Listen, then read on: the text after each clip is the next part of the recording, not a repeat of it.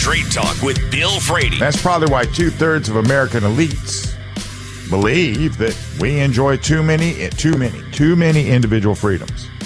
You know, the public's awakening strings, you know, explains why there's a string of international despots in Davos telling the uh, WEF master race that the greatest threat is to continued global control is free speech. Don't worry about World War III or any real lethal pandemics or cyber attacks or debt bomb or even the infrastructure killing electromagnetic pulse that might come from the sun. Because there's no more, nothing more frightening for the elites than you doing your own free critical thinking.